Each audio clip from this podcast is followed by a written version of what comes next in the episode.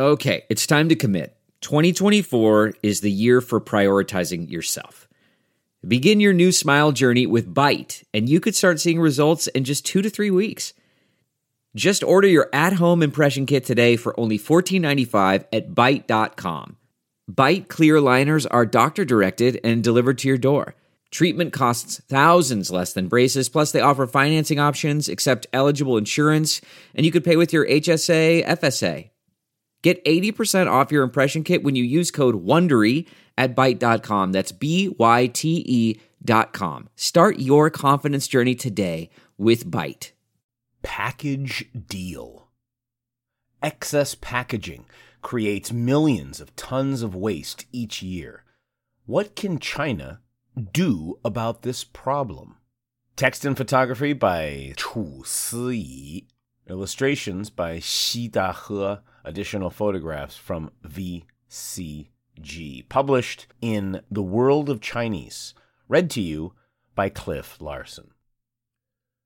The cardboard box sits half empty, filled with eight 125 gram cups of yogurt on foam trays spaced two finger widths apart. Each is crowned with a thick plastic blue dome, supposedly a tribute to the seaside architecture of Santorini, Greece, that can be fixed to the bottom of the cup as a base, turning it into a goblet that instantly unlocks a sense of ceremony for the yogurt eater, according to the description on the label. A winner of the prestigious IF Design Award in Germany in 2021, this new product packaging, unveiled by Ambrosial, a popular Chinese Greek yogurt brand, has elicited a mix of unintended emotions among ordinary consumers speechlessness, confusion, and anger. A forum on social media platform Douban called Pissed Off by Overpackaging dedicated two posts to it. One of the 23 comments reads, quote, Other examples of excessive packaging either look pretty or protect the product. This does neither. It's nuts. Another states, It looks like an effing toilet plunger. Unquote. The 12,126 members of the Douban Forum have compiled an excess packaging hall of shame. Kumquats in individual plastic wrappers, nuts swaddled in two redundant layers of paper bags, three meters of bubble wrap protecting a roll of correction tape, and mooncakes from China's Mid Autumn Festival, a product notorious for overpackaging, that are each placed in a plastic tray encased in a clear plastic shell, put in individual paper boxes, and sold in batches of four in a flamboyant red and gold hard case lined with foam. In 2020, annual household waste in China's cities soared to 235 million metric tons, among which packaging waste makes up 30 to 40 percent, noted Chen Hongjun, Deputy Director of China's State Administration for Market Regulation, SAMR, during a press conference in September 2021 announcing new updates to national standards introduced in 2009 to curb excessive packaging in foods and cosmetics. There are more serious consequences of overpackaging than exasperated consumers. When we throw out the packaging, it's not like it gets taken away by a little fairy and disappears. Alice Chen, a 22 year old researcher at a think tank focused on green finance, tells the world of Chinese. It has to end up somewhere. That somewhere, as noted by a 2020 The World of Chinese article that investigated the impact of mismanaged waste on rural China, could be contaminated streams in villages.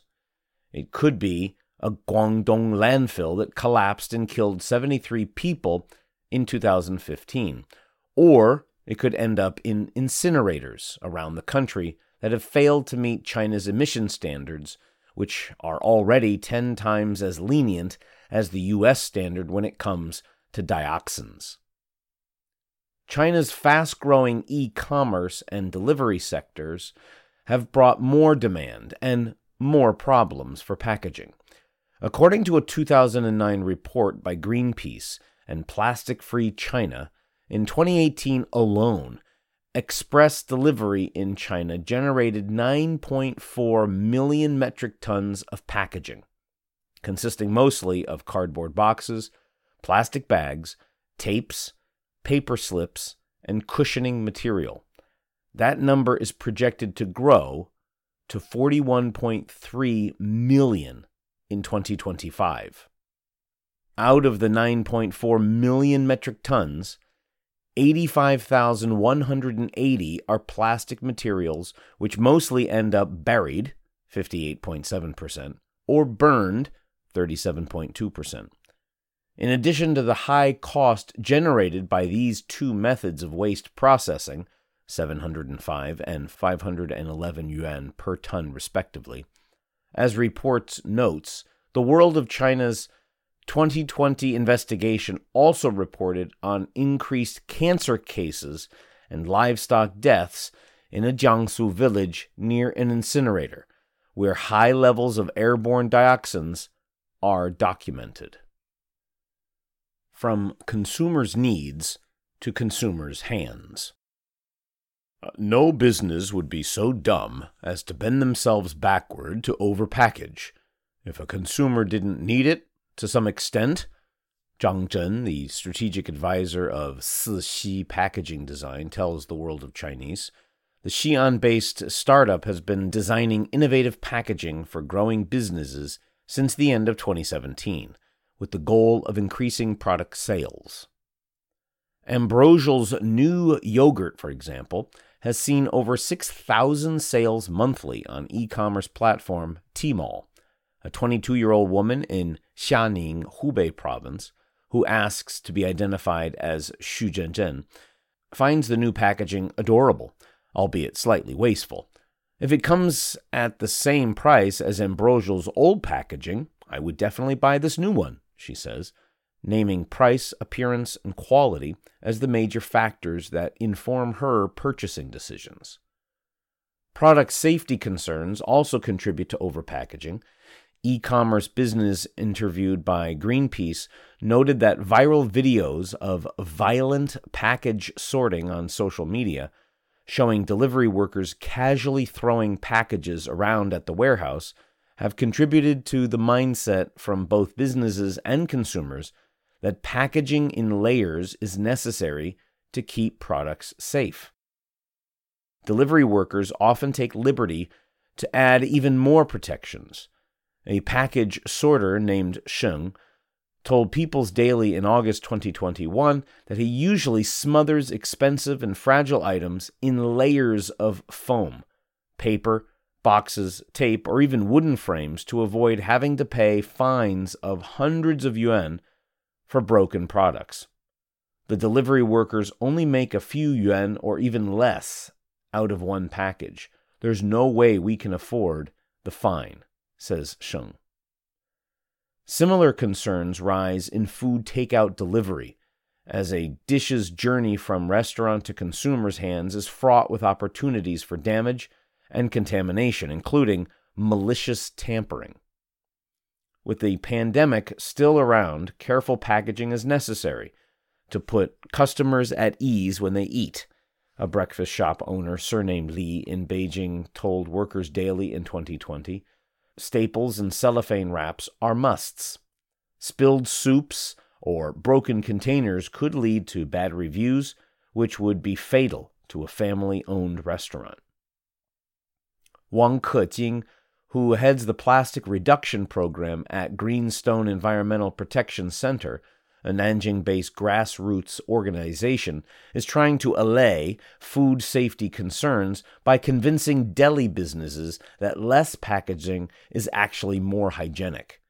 Uh, we educate milk tea shops around how bacteria grows in drinks that sit out for too long, and train employees to advise customers to open the drink on the spot for the best experience instead of packing it with an extra plastic bag. While food industry and delivery systems layer up plastic for the sake of protection, consumer product companies resort to piling up materials to create what they believe to be a good experience or class, laments Cixi's founder Ni Fei, citing the ornate boxes of mooncakes he received from relatives, friends, and acquaintances around Mid Autumn Festival. The government is trying to limit how far packaging can go. The SAMR's updated national standards spell out restrictions on layers of packaging that a product may have three for most food and four for other products. The ratio of empty spaces to container and the cost of packaging, no more than 20% of the retail price of the product, offer a two year transition period Substandard products will be forbidden from being manufactured or sold. The continued life of packaging. But mandatory standards are just the start, believes Chang Xinjie, China's national vice chair of the European Chamber's Environment Working Group. How do we encourage good packaging and punish bad ones? He points out packaging that does meet the standard might still create environmental risks and waste resources if not recycled well. Who should be responsible for the associated cost? Cainiao, the express delivery courier under Alibaba, one of China's leading e commerce companies, is working to cut down delivery packaging. In addition to collaborating with businesses, promoting specially designed tapeless boxes setting aside a green market section featuring green products, including ones that do not come with additional delivery packaging, Cainiao has consolidated the five information slips that it uses to attach to package down to one sheet only. Just this one move helps reduce our carbon footprint by hundreds of thousands of metric tons a year. Wang Haosu head of Cainiao's Green Initiative, boasts in an interview with the World of Chinese.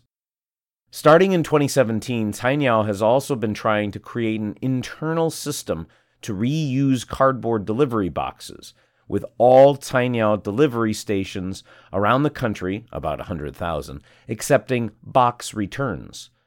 During Alibaba's Singles Day, China's biggest online shopping event of the year on November 11th, 2021, the company offered a carton of fresh eggs to every customer who brought in four used boxes. According to a report released on Lieyunwang, an Alibaba based startup service company, this campaign drew 4.8 million participants. Combined with its other green initiatives, Cainiao claims to have cut its carbon footprint by 53,000 metric tons from November 1st to the 14th, 2021. The report, however, does not disclose Cainiao's total carbon footprint throughout Singles Day, while the State Postal Bureau registered a record setting 4.8 billion packages delivered over the period from November 1st to November 11th that year. Despite initiatives like Cainiao's that give some packaging immediate second life, most packaging materials find themselves in community sorting stations after they leave consumers' hands. Testing for community trash sorting in China started in 2000, and by December 2020, 46 cities had set up a basic trash sorting system in 86.6% of their communities, according to the Ministry of Housing and Urban Rural Development.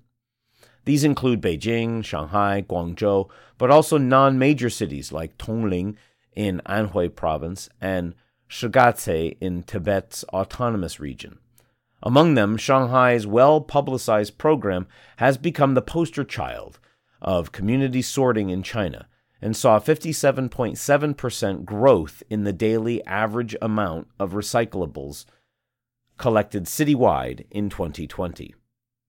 Liu Chao, a middle aged volunteer at a community waste station in Beijing's Sanlitun area, tells the world of Chinese he deals with 40 to 50 bins of trash a day, resorting misplaced waste and keeping the station clean. Plenty to keep him and his wife busy from early morning to 7 or 8 p.m. It's impossible for me to correct everything, he concludes, as he rescues a cardboard box from the depths of a black bin meant for other trash. Selling these recyclables to a waste collector gives him an additional income of 40 to 50 yuan a day. These collectors, often seen pedaling their tricycles with plastic bottles, foam boxes, or flattened cardboard boxes piled high like wobbling skyscrapers, scavenge for these recyclables or buy them from residents, often retirees who make a hobby out of collecting, and then sell to recycled companies, often based in villages on the outskirts of the city. Domestic waste from different neighborhoods, as well as specialized waste such as used electronics, usually converge here and are further sorted by manual labor into different waste categories, such as paper, metals, and e waste for sale into various industries. According to Chang, the reliance on these informal collectors is an important factor setting China's recycling system apart from that of Europe, which is more standardized and centralized. The waste sorting process is the link in the recycling procedure that Chang, also serving as vice president working on circular economy at Norwegian company Tomra Group, hopes to tap into. Technologies such as Tomra's optical sorting machines can detect and separate different materials early in the recycling process. If we can pick out more plastics from other trash, we can funnel more of them into regeneration and reuse instead of to landfills and incinerators.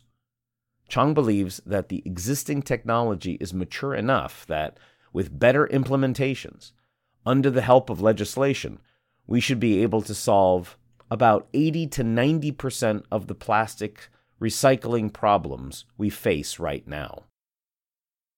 Full cycle problems need full cycle solutions.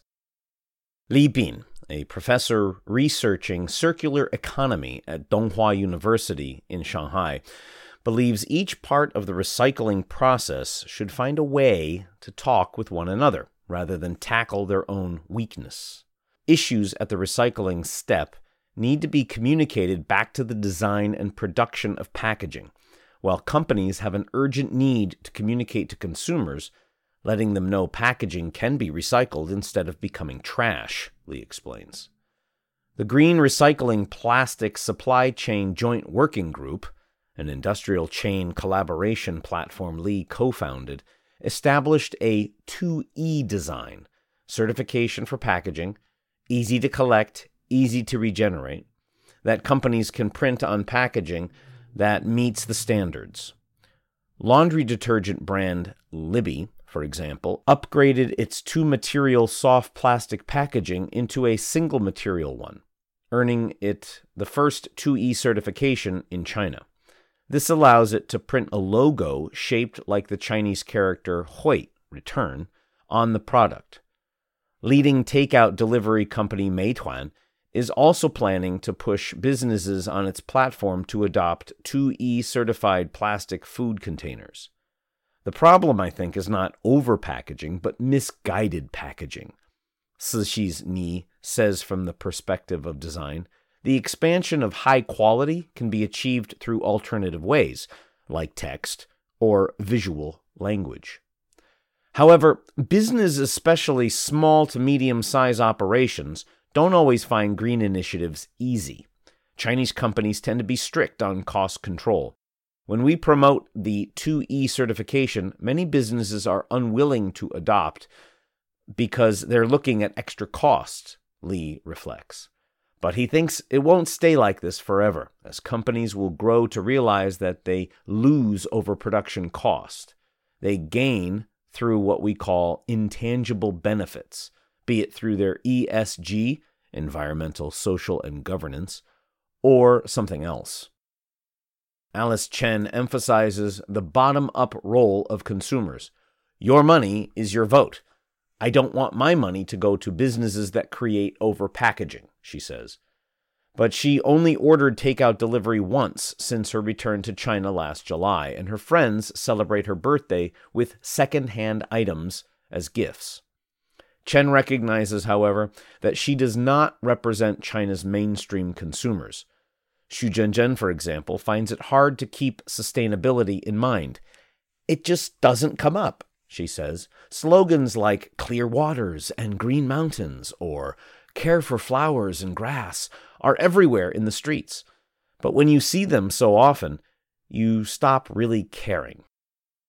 Greenstone's Wang suggests that the public messaging for government at NGOs often try to portray sustainability as good rather than cool, and wonders if politically correct messaging might antagonize people. Personally, if you tell me something is good without completely convincing me, I won't want to do it, she says. Like we say, vegetables are good for you, but still don't want to eat them. You've been listening to Package Deal. Excess packaging creates millions of tons of waste each year. What can China do about this problem? Narrator's note Please find the article Package Deal in the World of Chinese with very humorous illustrations, a photographic example of violent package sorting, an example of mooncake packaging during Mid Autumn Festival, and of course, an example of the Greek yogurt packaging mentioned at the beginning of the article. Text by Chu Si, published in the World of Chinese. Read to you by Cliff Larson.